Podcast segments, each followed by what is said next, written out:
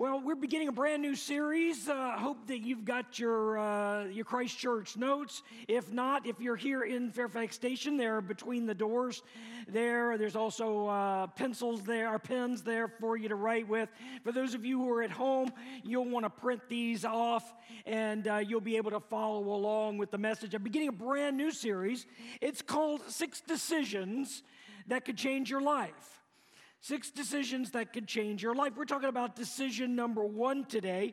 That number one decision is whether or not we will choose to worship God or not and be a part of the worshiping community. It's a decision that has profound impact on our lives. It can change your life, whether you choose that or not. You know, and you think about decisions. You know, I was thinking about this week.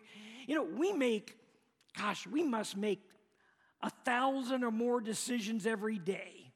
Some of them are so small you don't even recognize that you're making it. You know, I was thinking about this just this morning. You know, I had to decide whether or not I have time to eat breakfast this morning before I got to church. The answer was no. You know, I had to make a decision whether or not that I was going to be able to eat breakfast. You know, then when I got out of bed, I thought, well, gosh, it's a little chilly in this house. You know, I wonder if I should wear long sleeves or not. You know, did I need to wear a jacket when I left the house today? You know, just decisions like that. Every day you make those kind of decisions. If you're not working from home already, you're making a decision on what's the best route to take to get to work based on the traffic situation, right? And we make all kinds of decisions every single day. Some are small, some are major decisions. You know, big decisions. What's a big decision? Well, I was thinking about a big decision is when you and I have to make a choice between several options, but regardless of which option we choose, that option is going to have a major impact on our life or the life of others. Those are big decisions. Big decisions when we have to make a decision between one or more options, and whatever it is you choose, it's going to have a major impact on your life or the life of someone else. Those are major, big decisions. You know, in a survey, when asked to identify a big decision, two of the most frequent responses that I found this week were whether or not I should get married. That's a major decision, wouldn't you say? Big decision, yeah. And whether or not we're going to have children. Another major decision. You know, big decisions. But I want to suggest to you that there are some decisions that will have a profound impact on our life beyond the 80, 90, 100 years that we may be living here. There are decisions that will have an impact on our life after death, on the other side of eternity. You know, and the first of those decisions is, you know, will I choose to worship? Will I choose to worship God? Will I choose to be a part of a worshiping community? That kind of decision can have a major, profound impact on your life. You know, I was thinking, you know, that if you sit down and just simply read the scripture and then come up with what you believe to be a theme in the scripture, and just write down the several of the major themes in the Bible. One of those themes, and which would be right up there at the top, is that God is worthy of our worship. That's the major theme right here, that we serve a God who is worthy of our worship. In fact, here's something kind of cool. You know, both Moses in the Old Testament and Jesus in the New Testament both agreed on the number one commandment. Both agreed. Both Moses in the Old Testament and Jesus in the New Testament agreed on the number one most important commandment. Take a look at it. It's from Deuteronomy chapter 6, verses 4 and 5. Look what it says. It says, "Hear, O Israel, the Lord our God, the Lord is one. Love the Lord your God with all your heart and with all your soul and with all your strength. Now, over in the New Testament, this is what Jesus said. It was called the Gospel of Mark. One of the teachers of the law came up and asked him, of all the commandments, which is the most important? The most important one, answered Jesus, is this. Hear, O Israel, the Lord our God, the Lord is one. Love the Lord your God with all your heart and with all your soul, with all your mind, and with all your strength. So they both agree on from the Old Testament and the New Testament, Jesus and Moses both agree on the number one commandment, the most important thing in all of God's word right here. Hear, O Israel, the Lord our God, the Lord is one. Love the Lord your God with all your heart and with all your soul and with all your mind and all your strength. You know, let's go back to the Deuteronomy text for a moment. You know, our Jewish friends, so here's something kind of interesting about this. Our Jewish friends call this passage Shema Israel. Can we say it together? Shema Israel. That's right. Shema Israel. That's what our Jewish friends call this particular passage. Now, I want you to write this down because this helps you to understand it. The word Shema in Hebrew, anybody know what that means? Just by chance? Anybody in here know what Shema means? It means to hear. It means to hear. All right, Shema means to hear. And Israel, of course, even though it has the Y on it, go ahead and put that up, means Israel. I'm sure you can figure that one out pretty easily. So Shema Israel means to hear Israel. Hear, O Israel. Listen up, Israel. Pay attention, Israel. The Lord our God, the Lord is one. Love the Lord your God with all your heart, with all your soul, and with all your strength. You know, let me explain what this was, why this was going on, or why Moses said it. What was happening here is Moses had just received the Ten Commandments of God. You know, he was up on a mountain in the Sinai Peninsula. Who knows what mountain that was? Mount what? Mount Sinai. He was up on Mount Sinai. He received the Ten Commandments. He had come down, and then he began to read and interpret the law to all of Israel. Everybody was gathered there at the bottom of the mountain, and Moses was explaining the law, explaining what this meant. And then, as in part of his opening statement, he gave these words to hear, O Israel, let me explain you this. The Lord our God, the Lord is one. Love the Lord your God with all your heart and with all your soul and with all your strength. In other words, he was summing up everything he had just said. Here are the Ten Commandments, all the top 10 right there. And if you sum it all up, if you put it all down and sum it all up, it's the Lord our God, the Lord is one. Love the Lord your God with all your heart and soul and strength. That's when you take all the Ten Commandments and boil it all down, that's what it's all about. Moses was trying to explain just that to the people gathered at the bottom of the mountain, the Israelites. And I will say this to you. The Shema Israel, Hear O Israel, is the most important passage of Scripture for our Jewish friends in the Torah. The most important passage to our Jewish friends. In fact, if you take a close look at the scripture behind me on the screen there, you'll notice something about the word Lord. What do you see about the word Lord? It's all capitalized, right? Well, that's not an accident. It's all capitals because it stands for something. You see, this one is in the Old Testament. It's out of the book of Deuteronomy. And so it was written in Hebrew.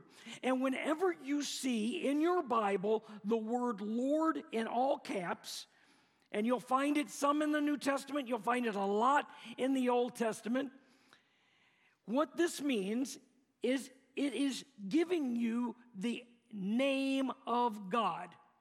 And when you see Lord in Hebrew, Lord in the Old Testament, it is the name of God in Hebrew, and the name of God in Hebrew is Yahweh. Yahweh. Can you say that? Yahweh. That's God's name, the name of God in Hebrew. It is Yahweh. In the New Testament, when you see the word Lord in all caps, it is also God's name, but the New Testament was not written in Hebrew. The New Testament was written in what language? Anybody know? In Greek. That's right. And so the Greek word for God's name, Yahweh, in Greek is what? I heard it. Jehovah. That's exactly right. Jehovah is God's name, the name of God in Greek. So whenever you see Lord in all caps, if it's in the Old Testament, you should read or think in your mind, this is God's personal name. The name of God in Hebrew is Yahweh. Whenever you read in the New Testament and you see the word Lord in all caps, you should know in Greek, this is God's personal name, and the name of God in Greek is the word Jehovah, or the name Jehovah.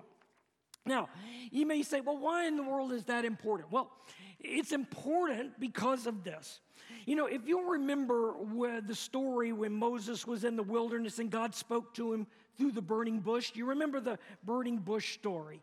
Okay, so Moses was in the wilderness. He sees this bush on fire. He says, you know what? I'm going to go over there and check this out because the bush is burning, but it's not burning up. So let's go over there and find out what this is all about. So he walks over there to where the bush was burning, and out of the flames in the bush came the voice of God. And he told Moses, he said, look, I want you to go back to Egypt. I want you to go back and I want you to confront the Pharaoh. And I want you to tell that Pharaoh to let my people go so that they can worship me. And Moses made a bunch of excuses. Oh, I'm not a very good speaker, and so forth and so on. Maybe you should choose somebody else, God. And finally, the Lord convinced him. He said, okay, all right, I'll go. Moses said, I'll go. But who am I going to tell? Who am I going to say to Pharaoh, sent me? Who are you? And he said, tell him Yahweh sent me. Sent you. Tell him Yahweh did. Now, here's what Yahweh means. We already know it's the name of God, right? But Yahweh means, let's say it together, I am who I am. That's what Yahweh means. So, you know, when Moses asked God, say, God, well, who am I to tell Pharaoh who sent me? And God responded, tell him, I am who I am. That's what he told Moses. In other words, he said, this is his first name, Yahweh. I am who I am. That's what Yahweh means. That's God's name. God's name is I am who I am. God's name in Hebrew is Yahweh. God's name in Greek is Jehovah. And all of that means I am who I am. This is the name of God right here. I am who I am is the name of God. Yahweh in Hebrew, Jehovah in Greek. And what did that mean to Moses? Because what does this I am who I am mean? What is he trying to say? God was trying to say from his name, God is I am life itself. That's who I am. I am life itself. I am the source of all life, God is saying. I am Yahweh. I am life itself. I am the source of all life. Everything that is dependent upon me. And that's the very first statement of the Shema Israel. Hear, O Israel, the Lord, L-O-R-D, all caps, the I am who I am, the Lord our God, I am who I am our God, the I am who I am is one. That's what it means. The Lord our God, the source of all life, life itself is who God is. And that's the very first statement. And the second statement of the Shema Israel tells us how it is that we should live in response to the fact that God is I am who I am, life itself and the source of all life. How do we live in response to the first part of that verse?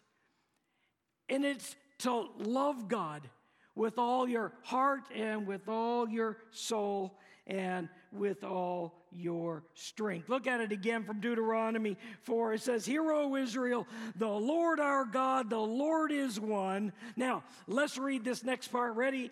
Love the Lord your God with all your heart and with all your soul and with all your strength.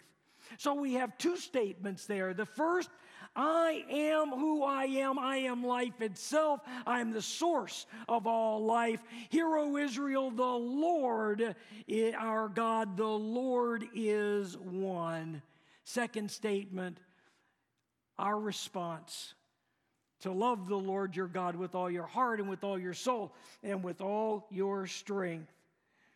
You know, these words, the Shema Israel, are so important to our Jewish friends, that every faithful Jew is required to say these words when they wake up in the morning, again, at night before they go to bed. And often Jewish households will have a matter of fact, go ahead and put it up there, this thing right here on the doorposts of their homes. Has anybody seen these? Anybody seen the, several of you have, and it's called, anybody know what it's called? Who knows what this thing is called? A mezuzah. It's called a mezuzah. And faithful Jews, Orthodox Jews, will have these on the doorposts of their homes going in, and every time they enter and every time they exit, they will touch it. Why do they do that? Because there is something inside this thing. I wonder what that is. What in the world could be inside this? The Shema Israel. You're exactly right. What's the Shema Israel? Hear, O Israel, the Lord our God, the Lord is one. You shall love the Lord your God with all your heart and with all your soul and with all your strength. Yes, that's what's in there. The words to the Shema Israel from Deuteronomy chapter 6, verses 4 and 5, is a little scroll rolled up inside here, and they touch it, going in and exiting their home every day. You know, to remind them that they are to love God with all that they are. That they are to love God with all that they have. Why? Because God is the source of life. God is life itself. He is the I am who I am. And you know, here's one other thing I bet you didn't know. It is the dream of every faithful Jew to have enough strength on their deathbed that the last words they are able to utter is the Shema Israel from Deuteronomy chapter 6, verses 4 and 5. You know, that's the story of the Shema Israel from Moses in Deuteronomy. But in Mark's gospel, someone comes to Jesus and says, Jesus, you know, what is the greatest commandment? And instantly Jesus responds, Hear, O Israel, the Lord our God, the Lord is one. Love the Lord your God with all your heart and all your soul, all your mind, and all your strength. Now, let me ask you this. Why in the world did Jesus say this? Well, what Jesus knew is that these words are the foundation of our faith. The foundation of our faith. Jesus himself, as a faithful Jew, would have said these words every single solitary morning of his life. The very first thing that would have come out of his mouth would be the Shema Israel every morning when he woke. The very last thing that he would have said before he went to sleep would be the Shema Israel from Deuteronomy chapter 6, verses 4 and 5. Every time Jesus entered a house, he would have repeated the Shema Israel with the mezuzah. Every time that he exited the house, he would have repeated the words of the Shema Israel. Why? To remind him. He was a faithful Jew. He lived and died a faithful Jew. And it was to help the Jews understand who God is and how they are to live in grateful response for who God is to them and how they understood the world. The most important commandment Moses gave us right there, and together with Jesus, is the single most important lesson to learn about life. That God is the source of all life. God is the source of all there is. And you know, if that is true, I'm actually not there yet, but that's fine to keep it up on the screen. If that is absolutely, if it's true that God is the source of all life, that he's the source of all there is, then it makes sense that God is worthy of our worship. That you and I, we really have a decision that can change our life, that can shape our view and understanding of the world. When we really understand or believe that God is the source of all that there is, that he's the source of all of our life. If we believe, like the psalmist did, that even though that through the union of our parents, we were knitted together by God in our mom's womb. That's what David says, the psalmist David. That it was God who breathed life into our nostrils to give us life. It changes our worldview. When we understand that God is the source of all that is, that God is the source of life, and that everything around us depends upon God, that it shapes the way we understand the world. And we recognize that the world is not that which revolves around us, but we are the ones who worship the one who made it all possible. You know, I was thinking about this just this week. You know, I want us to focus on two things today. One, as we understand the Shema Israel, because it's the reason we worship. You can put it on the screen now that there is a God, and God is the source of all that exists. That's what the Shema Israel is teaching us. That there really is a God, and that God is the source of all that exists. Now, let me say this. Let me ask you this. Why is it that you believe in God? Why do you believe Him?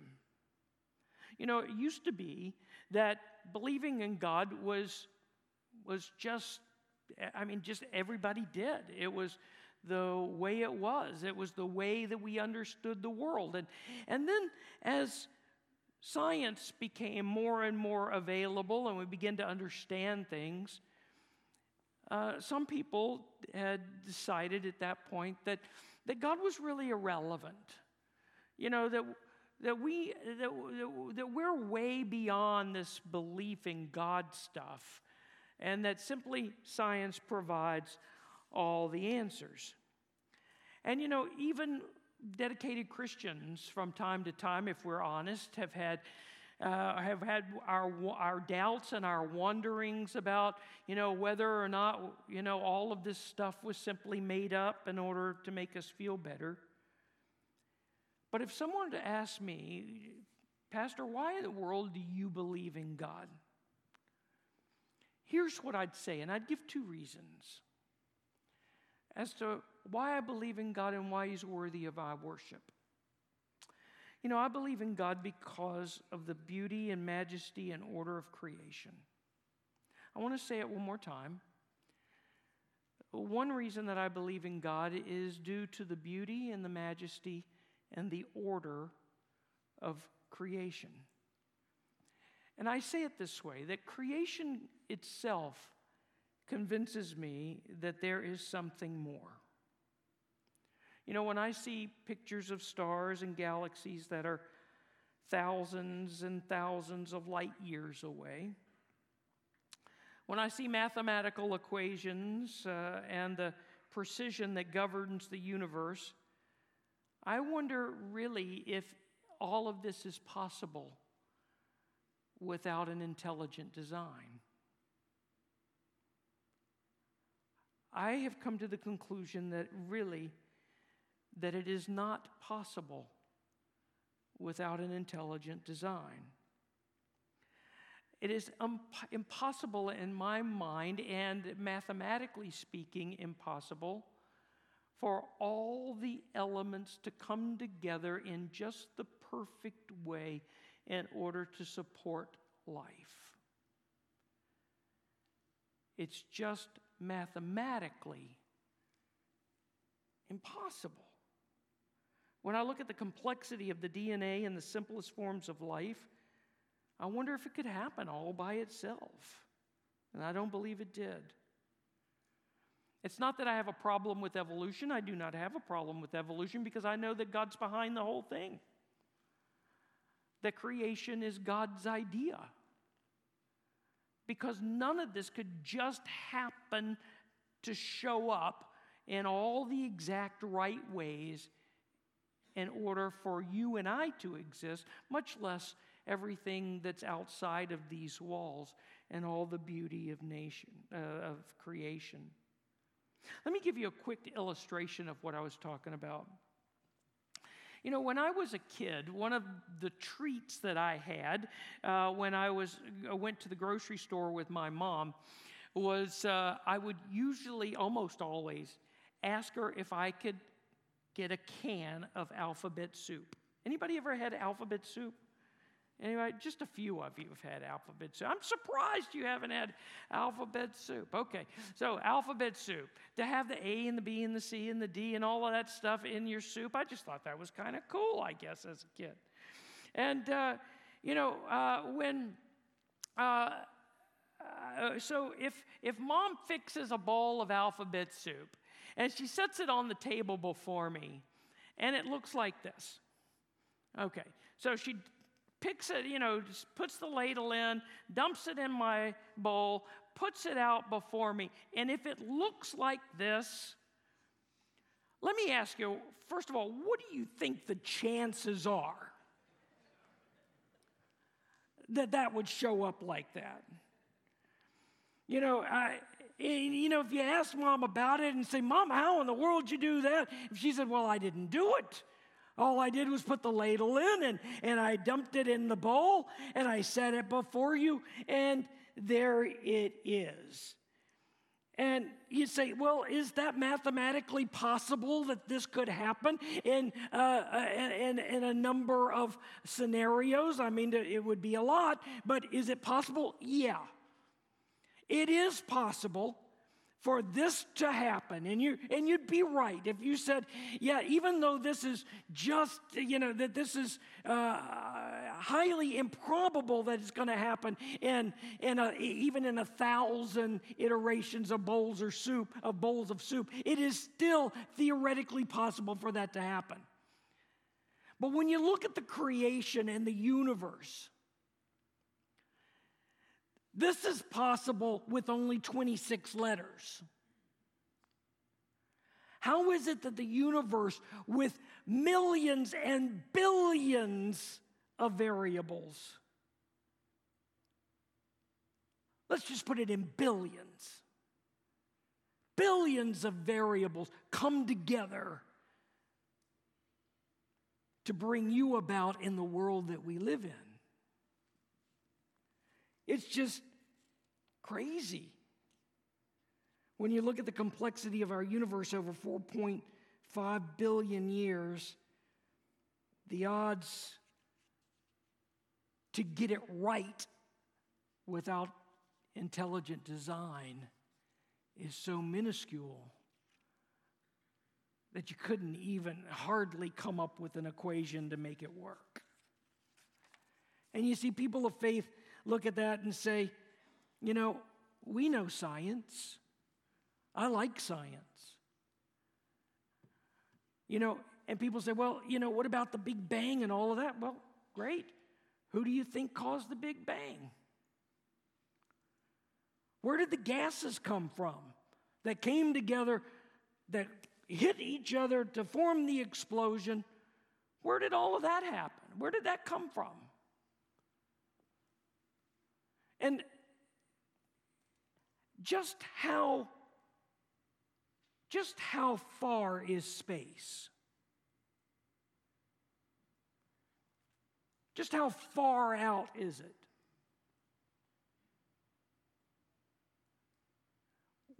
We've never even been further live with people than the moon.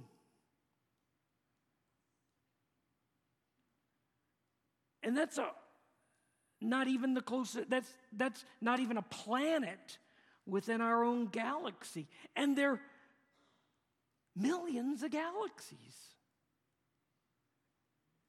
How is it that all of this just happened to come together in just the right space without an intelligent design? I believe that the beauty and majesty in the order of creation proves that God exists. Second reason that I believe in God is the witness of other people. You see, when I was a child, my parents used to read Bible stories to me at night before I went to sleep. They would talk about faith with me. When I was old enough to read on my own, I began to read the scriptures myself and was fascinated by the stories that I found in the scripture. People like Abraham and Moses and David and the prophets who risked life and limb because they believe in God and they believed that God was real. I read the stories about the 12 or the disciples that followed Jesus and recognized that every one of them but one died a violent, horrible death because they were not willing to recant their story that Jesus had risen from the dead. Now, I've said this before, but I'm not sure that I would be willing to die for a lie or for that which I did not believe to be true. I begin to see in other people their faith and their life and from the New Testament and from people beyond. And I realize the kinds of things that we Christians have done in the world. And I'm not talking about the things that are reprehensible, because there have been reprehensible things. But do you realize that the first schools and the first hospitals were because of people of faith? You know, I look at the witness of others and I look at what God has done in the world, and I believe without any reservation or doubt that God is worthy of my worship. He is worthy of my praise. He is worthy of all that I am and all that I have. My heart, my mind, my soul, and my strength. This is who God is, and He is worthy of worship. How do we respond? Well, look at James chapter 2, verse 19. It says, "Are there still some among you who hold that only believing is enough? Believing in one God?" Well, remember that the demons believe this too so strongly that they tremble in terror. I would simply just say that it's not enough to simply believe, because even the demons do that. Here's what God calls us to: that God is worthy of our worship and our love. And when you make that decision, it is a decision that will have a profound impact, not only on the 80, 90, 100 years that you'll live here, but it has that same profound impact on what happens in eternity. Let's join our hearts together as we pray. Most gracious Heavenly Father, we come together in prayer as the people of Christ Church, acknowledging that you are God. You know, we have, each of us has a decision to make in our own life as to whether or not we choose to worship and to be a part of a worshiping community. You know, Lord, you call us to come together. You call us to be in community together and support and encouragement of one another, and to take care of those who are less fortunate than we are. We thank you, Lord, for the million meals that the people of Christ Church have made possible for the people of Haiti. We're grateful, Lord, for the 400 and nearly 450 students in Kenya who are able to go to school because of the people of Christ Church. We thank you, Lord, so much for the people right here in Northern Virginia who have had something to eat because of the 16 tons of food that we have given since the beginning of the pandemic, right here in Northern Virginia, right on Route One. Lord, just this little handful of things are ways that we are doing our very best to love you and love others and live out the gospel life. And we do it because you are worthy of worship. We do it because we take you seriously. So, Lord, right now, we pray that you would strengthen our faith, help us to live it out in a way that makes the world a better place. And we are grateful, Lord, for everyone in this room and those who are worshiping with us online, because we are a family. We have come together as a family for this distinct and sole purpose of giving you worship and praise. You're worthy. Thank you, Lord. In Jesus' name we pray. Amen.